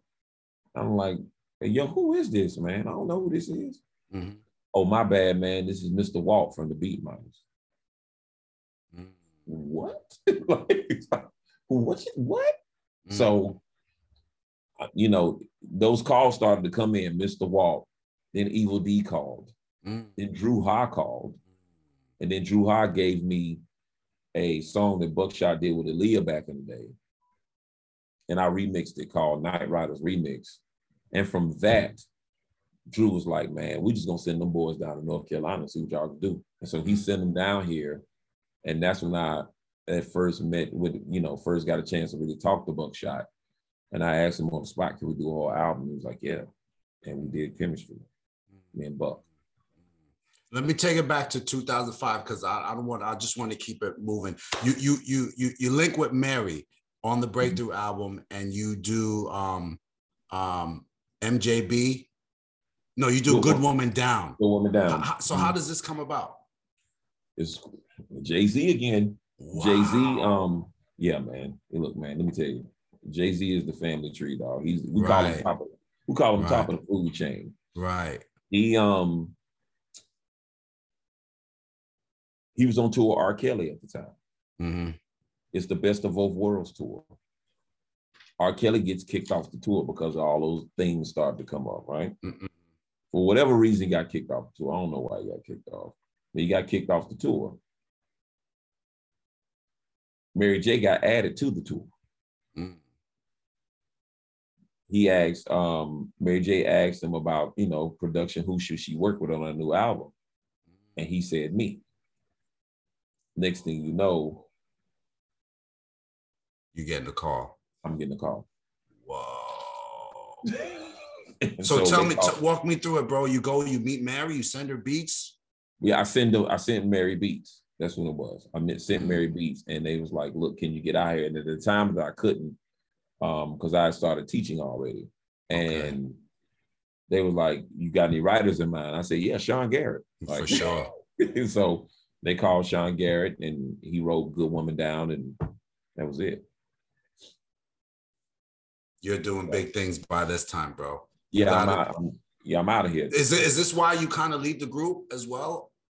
Nah, it, it wasn't necessarily that I left the group, and that and that that's the has to been the biggest Misconception. misconception. Yeah, and I, and to be honest, I don't go in and talk about exactly what happened because Mhm. this I've I've always been like this. I've been raised like this, man. Family business is family business. Mhm. I don't get into the whole thing of who did what, this, that, and the third, blah blah blah. Got you. I mean, you can do that all day long, Mhm. but myself and Phonte Pooh, we parted ways, and that's that. And I leave it at that. I got you. Is there a story there? Of course. Of it is. course. Of course. Of course. am I the type of person? I'm just not a drama dude, man. I just you ain't and me been. both. You and me Yeah, I both. ain't never been. So it's Yeah. like you know, I'd rather keep it moving, and you know, of course, we can talk about it, whatever. But Nope. we almost for. No, I'm not talking about now. Yeah, I've got I'm, you. I'm just saying, us behind closed doors, we always talk about it. But as far as me being bitter about it and, and all that, man, man, I'm. Mm. Yo, listen, I'm almost fifty, dog. I swear I ain't got time. You already know. you know what I You mean? So- already know. so that's you where I'm at already with know. it. But One of my business, one of my business partners, he had some drama recently, and he tells me, he goes, Dre, I'm too grown and paid to be messing with that. So that's my Yeah, new line. I'm too grown like, and you know- paid for that shit.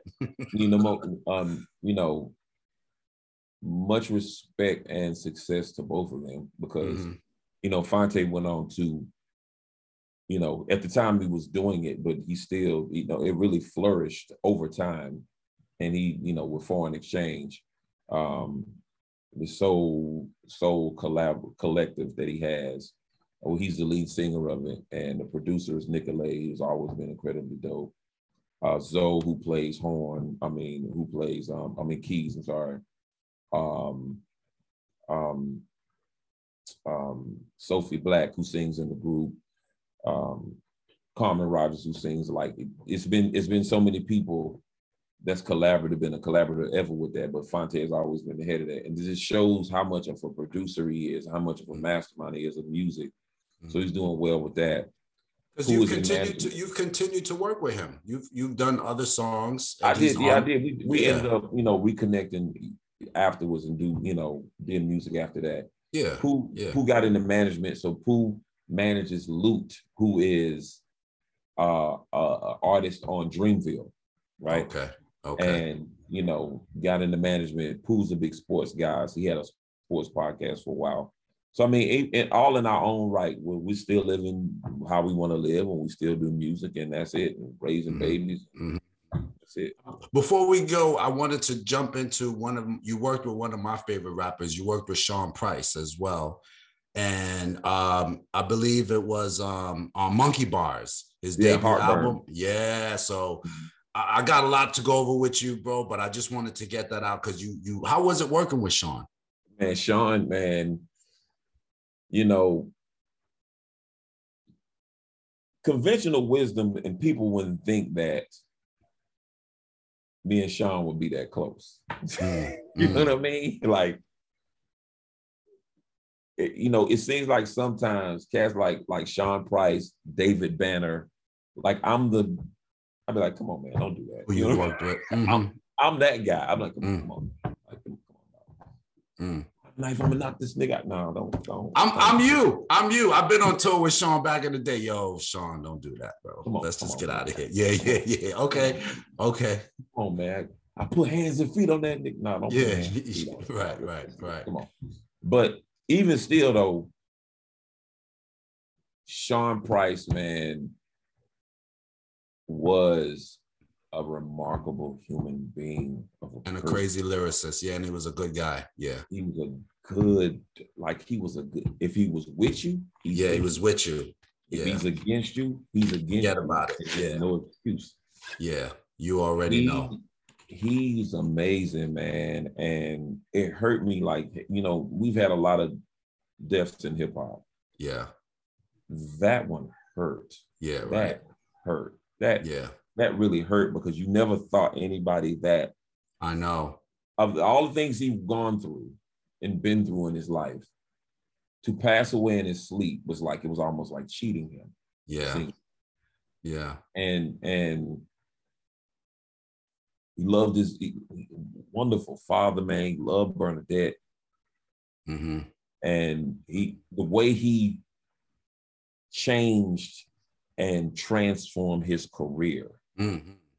and becoming this underground king was right. amazing. Right, like, right, right. Way before, way before Griselda, or way mm-hmm. before or any of that, it was Sean Price. Yeah, like and and and I miss him like crazy, man. I can still hear him. Mm. And he's just he was just amazing lyricist and everybody respected him from jay-z to everybody. You already know. And he you already know. He wanted money. He wanted to get money. And I, and I remember us having a conversation before he passed away like months and months before. He was talking about how he wanted to move to north carolina. He's like mm. man i'm getting away from new york. It's stressful night I'm gonna come down here. I'll be with y'all niggas all the time. Mm. What's up? You think you handle that? Blah, blah, you know. And I was like, yeah, man, come on, move down. You know what I mean? Mm. I tell anybody, just move down. Mm. And so he he was making a transformation in his life and he left us too soon and that hurt. Yeah, yeah, for yeah. sure. Because you worked with him twice too. You worked with um um again in 2007, I believe, on Jesus Christ uh Superstar, right? Jesus Christ uh-huh. Superstar. Uh, and yeah. uh, Mike Tyson too. And you worked on Mike Tyson. Yeah, yeah. yeah.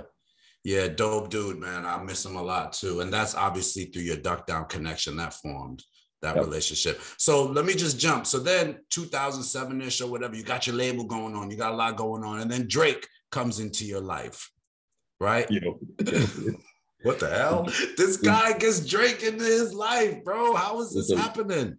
Because Drake was on, you know, Drake played on a show called Degrassi. Okay. And, um, my manager at the time approached me and said, "Yo, you you watch Degrassi?" I'm like, nah, what's that? He was like, man, it's a show, you know, like a little teenage show. Mm. He says a dude on there named Drake. They Mhm. wants to do a song with you. No way. And I was like, which one is Drake? He was like, he, he on the show, he's called Wheelchair Jimmy. You're right. So so I went to look at the show and I'm looking at this kid and I'm like, He can't rap. he's a rapper? right, exactly. Yeah, he can't rap. he's a rapper? This is crazy. So I ended up meeting Drake at a LRG photo shoot and uh, in New York Mm, and um, in 2008. mm. late 2007 is when I met him. And I remember, you know, we talked for a little bit and I met him and he was like, Yeah, I'm gonna do some music with you, man. And we ended up doing Think Good Thoughts. And so Which is off his second mixtape comeback season. And I think. I and I've seen video. I mean, you standing there, you looking young, you ain't aged a bit, but Drake looking super young, and he's talking to you, you talking to him. I'm like, yo, yo, it's, it's amazing. that dude. he he Drake is one of the there's about six rappers that I was able to see the beginnings of that we know and love now. Drake is one of them. Mac Miller was another. Hmm. Big Sean was another. Big K.R.I.T. was another. Meek Mill was another. Nipsey Hussle was another. And Kendrick you- Lamar. Which you've worked with both of the latter two. What what what Drake record did you hear when your manager introduced? you? Because it's early. So what what I didn't hear did any you- Drake record. No. I didn't hear it. Yeah, I didn't hear it. I didn't hear any record. It was the fact that, you know, my manager's like, you kid say he can rap. He say he got some money. You know, what's up? Let's see what he can do with it. okay. Wow. And so when I when he sent it back, I was like, this, this can't be the same dude I was looking at on TV. So, but yeah, I by this time, by the time we get to 2010 and 2011, I'm entering in the space of where when I first met Nipsey Hussle, the one of the first things he called, he said to me was a word that messed me up. He called me OG. And I was like, I ain't ready to be an OG yet. Like, You have mean? now gained OG status. Right. And I'm like, he he called me OG, and I'm like, what? So Mm. I became that in that space. And and you know, to watch a, you know, to watch a quote unquote, here we are, Mac Miller start off, Nipsey start off, Meek Mill, who Mm. who sold me his mixtape outside of a seafood store in Philly Mm. uh, for ten dollars. Mm. I paid twenty for it. Mm. Um, Kendrick Lamar start off, not start off, but met him in the like right before Section 80 when he was trying to make a climb. Him and his met them all at the same time. I was just lucky to see those cats start off Mm. and you know, and and for them to look at me as a like quote unquote the elder statesman, so to speak, Mm.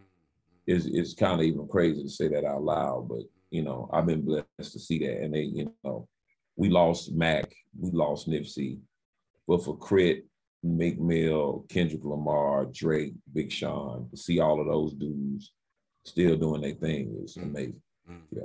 And for those who don't know, you were gonna work with Drake again. And for those, if, if you don't know, take your time, go listen to the joint. It's called Think Good Thoughts, and it's on his mixtape. It's on his second mixtape. What is it? Comeback season. Yep. Yeah, so go check that out. And then you're supposed to work with him again, but due to politics, you don't really link with him. So I want to jump into you. Then out of nowhere, Chris Brown starts rhyming on your beats. Yeah. I'm like, What is this? What is this? In Like, in this is- 2011, Chris Brown show.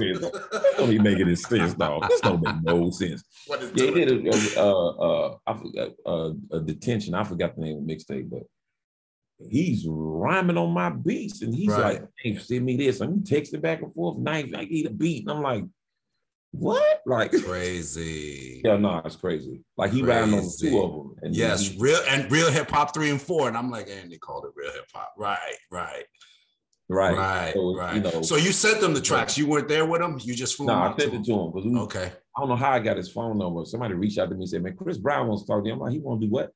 And so we got on the phone and we texting back and forth, and I sent him some beats, and he put them on his mixtape. Man, I'm like, yo, this don't make no sense, bro. Like, Crazy. but you know, it just showed me. It showed me who was a pay who was paying attention to my legacy that That's dope. thought it would be. That's Yeah. dope. hmm hmm And then 2013 rolls around. Nipsey Hussle, the infamous $100 mixtape that he's selling, Crenshaw. You turn up on that. You turn up on that, right? yeah, this face the crazy. world. Face the world. Mhm. H- how are you linking with Nipsey? I met Nipsey at a um, a producer conference called One Stop Shop Producer Conference. It was in Phoenix, Arizona. Mm. and it was uh Sha Money XL used to put it on.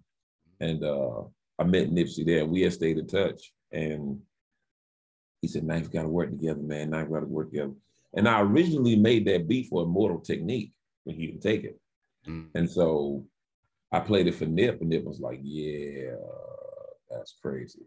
And so we ended up doing Face the World. Once again, a landmark project. It's the it's isn't it quote the single off of his mixtape? It's it's it's I don't know. I don't. I don't know. A lot of people talk about that record though. A lot of people talk about face the world. He did face the world like that. I Right. Face the World. Whoa. Yeah. Whoa. What what'd you learn from from just talking to Nip? What kind of dude was he? Very humble Mm. and very a person that wanted to make a change. Mm. Gang member. Let's not get this confused. Mhm. But his idea of gang, I think over time was changing. He talks. He talked about when he when his parents um, took him home to Eritrea, right? And um, how he came back and that changed him. Mm. I kind of think about that as when, you know, when Malcolm, before Malcolm left, Malcolm X left, he was black man this, black man that. But when he went to Mecca and came back, he was it changed. Mm, mm, And I mm. think with Nip, it changed him in a way where he said, man, I got to do more. I got to do, yeah, I can take the platform I've created for myself, being a rapper, being a high level, whatever in this game. Mm. I need to use that for good. You know what I mean? But I, I, I need to stay in my own neighborhood to do it. And Nip was on that. He just moved with a, a certain type of honor Mm. and respect and and something that a lot of people don't have anymore, especially us amongst amongst men. And that's where that word is called code. Mm. He moved with a certain code. And that's probably the biggest thing I loved about Nipsey Hussle because he always operated with code. And no matter who you were, if I'm in the room with him, like I have been before, and he made sure everybody in the room, whether they knew who I was or not, will respect me because I'm the OG. He, you know, and would check anybody that would disrespect me. Nothing never happened. Yeah. But you can just tell he commanded the room that way. Mm, Yo, look, mm. Ninth is here. Know how to act, nigga. You know what I mean? Yeah. He yeah. just he just had that kind of feeling about him. And everywhere we went, if he saw me, it was never a situation. If I if I didn't see him, he saw me first, he'd make his way to me and say, "What's up, OG? What's up, man? You need anything?" Blah blah. It's just his level of humility, humility where he was Mhm. was is was amazing, and that hurt. Nip hurt too. Yeah, that was one of the ones, along with Sean Price for me. I never met Nip, but I know if I would have met him when I would have met him, we would have loved him. along. You Yeah. Yeah, yeah, yeah. I want to jump forward now. I want to get into Kendrick, but I, I'd be crazy to jump over Anderson .Paak 2016 because if you don't know who Anderson .Paak is, you must be living under a rock. This dude is dope. Right. Okay, so you link with Anderson .Paak 2016 Malibu. You do a song called "The Seasons Carry Me," lead single, and it's featuring. uh uh Is it with Rapsody on it? Rapsody is the other joint without you. Without you. Without you. Mm-hmm. Without you, how do you link with Anderson .Paak? And you don't know Anderson is doing big things right now with my brother, my brother from another mother, singer dude. Um, you know they got the group Oh, Bruno. Bruno. They were he's with. Bru- So how'd you link with Anderson? Anderson, um, I linked with him because he first was on Compton and he did Animals on Compton. And I'm like, this joint is crazy. And DJ Premier did Animals. I'm Mm. like, this joint is crazy.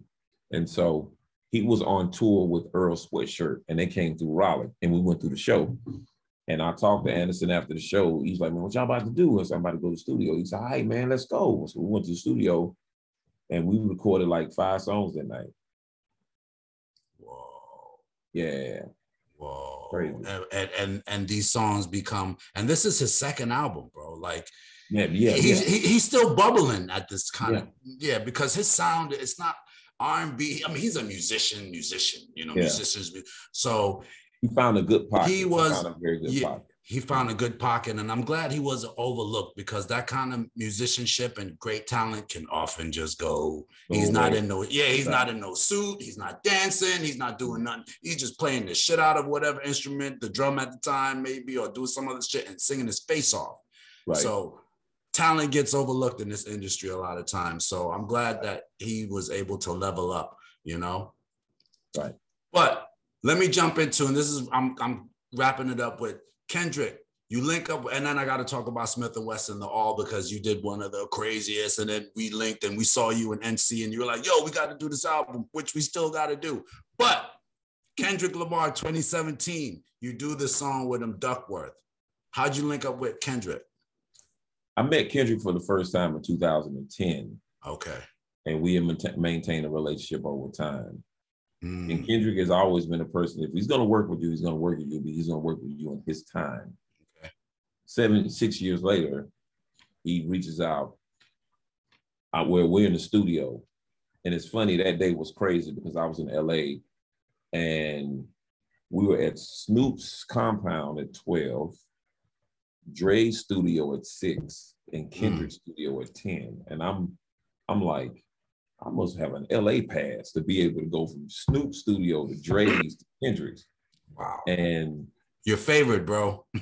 you listen, man, it's crazy. you, you a favorite. Yo, all the time. My mom said all the time, well, all the time. And so I'm in the, I'm in the um studio with Kendrick, and he and I played him 25 beats. He's like, give me all those. All right. Mm. So I gave him, so I gave him all the beats. I played. Give me all those. oh, give me all them. Hey, give me let me have those. So that's 2000. No, it's 2015 when I did that. In the middle of 2016, he sends me a video where he's taking the phone and recording an MP3 playing on his computer. So the quality will be bad. Mhm. And he's playing me a song, the middle of Duckworth, where the beat switches. And I'm like, so I hit him back, what the hell? He Mm, just, he, he just puts LOL mm. he vanishes. He does he get vanishes for another three months. I'm, just- I'm like, man, what's that, man? What's that? He ain't telling me. So they finally reach out to me in the in the top of 2017. It's like, we need samples for two beats. But then they called it back, say we need samples for three beats. And I'm thinking, well, I got two, three songs on that. I'm like, nah, it's the same song, but it switches three times. Yes. I'm like, what? Like, Mm. so, you know, the story in itself was crazy. I know Wow. the song um Duckworth, for those who don't know, that's that's um Kendrick's um uh last name, Real last name. Mhm. which is crazy, right? People don't even know that. And the song is actually about how his pops meets Top Dawg of his label and how apparently Top Dawg could have almost killed his pops. It is pops. Yeah. Exactly. And the, here, we, here we are, you know, well, later on down the road, if Top Dawg ended up signing the dude he almost killed. Crazy, crazy, And so- crazy. And so the, his dad used to work at the chicken spot. And Yes. so he would give Top Dawg them food, you know, to like keep my right. Like, let me hook y'all up. So the original name of the song was Life Was Like a Box of Chicken. Okay. And then he changed it to Duckworth. But um, yeah, you know, Dot and I, we talk from time to time. I'll text him just to check on him because he when he goes radio silent, he goes radio silent. Mhm. And um, you know, we talk from time to time. We have we always have great conversations when we talk. It's never about just, oh, when you doing the next album. It's Yeah. always about life as it stands. And Yeah, that's dope. he's one of the most brilliant. He'll go down in history, I believe, as top five all time. Yeah, that's dope. That's dope. Yeah, that, I, I I feel so, man, because Kendrick is very, very one. He's he, he reminds me of a Tupac kind of guy. I knew Mhm. Pac used to hang around with Pac, and uh, they are just full of lyrics. I call them Right. just rappers. Some rappers are just full of lyrics, and Kendrick is one of those dudes. He can just he got rhymes, and then you got more rhymes. He got more rhymes. I'm out of rhymes after about four sixteens. I'm done. you know what I mean? You know what I mean? Not, these guys, man, they're like, yo, I got. I, got, I could do four more songs. I'm like, yo. So Kendrick is the, to me that kind of guy, you know. Um, working with, and that, that that was Damn on his fourth album. That was his fourth album, right? Mhm. Yeah, and then and then after that, I'd be crazy if I didn't go into J. Cole because other than you, there's guys that come Jodeci, then there's J. Cole who's coming out Mhm. of, you know, how, how did you link? You're the OG by now. You already know. Yeah, so yeah, you, yeah, yeah, you yeah. link up with him and, and for a mixtape, it's called Wonders of a Cold World. Yeah, somebody made that up. Um, I don't. Somebody put that out. No, Yeah, I didn't do that. no. Yeah, man, I ain't do Wow. that. You mean there's false information running around with you? Yeah, and- somebody took a bunch of my beats and put them over them and, and Ah, okay. Yeah, so somebody is using your format. Somebody's using so one of your students Or with there. my beats is right, right. So yeah, but uh, I've known Cole since 2003, 2004 when he's a teenager. I've known him Okay. then. Okay, okay. Or do you Yeah. plan on working with J Cole? Anything breaking news? I mean, we we worked together a long time ago on um, a Wale mixtape, and then he was on Rapsody's last album. Right, And, right. and so yeah, so yeah, but yeah, man. Hopefully soon. Don't know. You know, Yeah. our situation is up to the rapper. You know what I mean? Right. Yeah, you already know. Yo, Ninth, I wanted to um go over also before we wrap up um Jean Grae, the Jeanius album.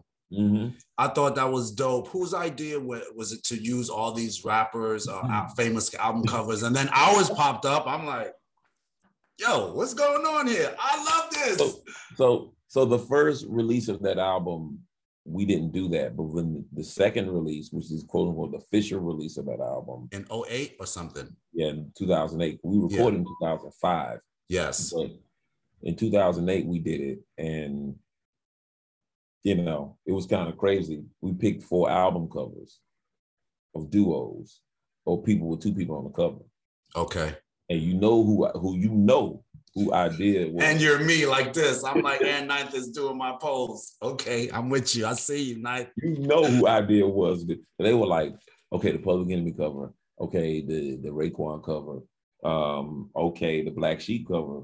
I said they like we need one more cover. I was like, that's a fact. What is wrong? Like, and so we did that, and I was like, and that's what that's how we end up doing the dead series. stuff. Wow, wow, wow. I love it. Yo, Ninth, it's been almost two hours. I'm, I'm, I thank you for giving me your time. I got so much more to talk to you about, man. We're gonna have a part two, and um, hopefully we can make that happen soon. Because by the time we double back, you're gonna have a whole nother. Some more to talk about. Yeah, yeah. So, but trust right, me, right. this because I want to talk about your label. You've had over 14 releases. You got mixtapes. You got a lot of stuff going on. So this is there's no way we could just cram it all into one interview. But I definitely appreciate time. I think this was a great interview. And for those who don't know, Ninth Wonder, hopefully you learned a lot about my brother from another mother, one of the greatest producers around. My So man. with that being said, Ninth Wonder, my brother, I appreciate you, man. thank you, OG. Can I just ask you what you got going on now, just as an outro? Um, yeah, I mean, we're working, you know, my label stuff, we're working on that.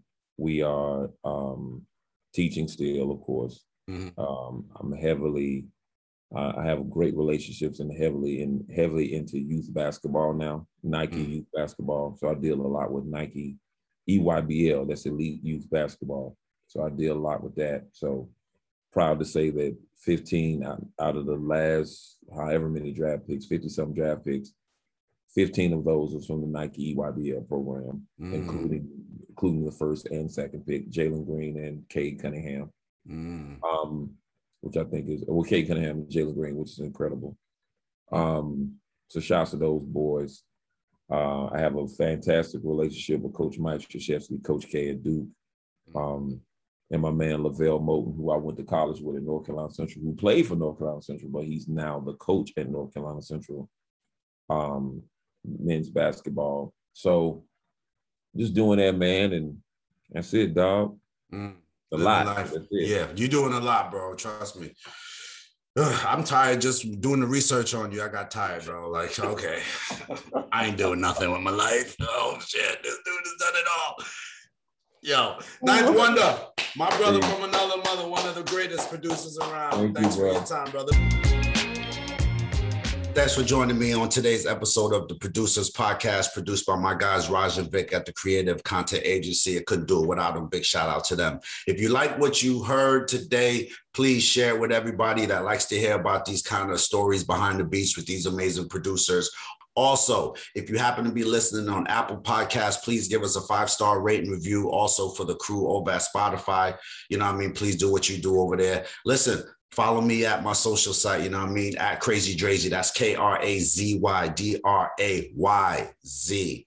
Leave me some messages, leave me some questions, leave me some ideas. You know, I'm gonna holler back at you because that's just what we do at the Producers Podcast. Hey, yo, once again, thanks for tuning in. See you next time. Peace.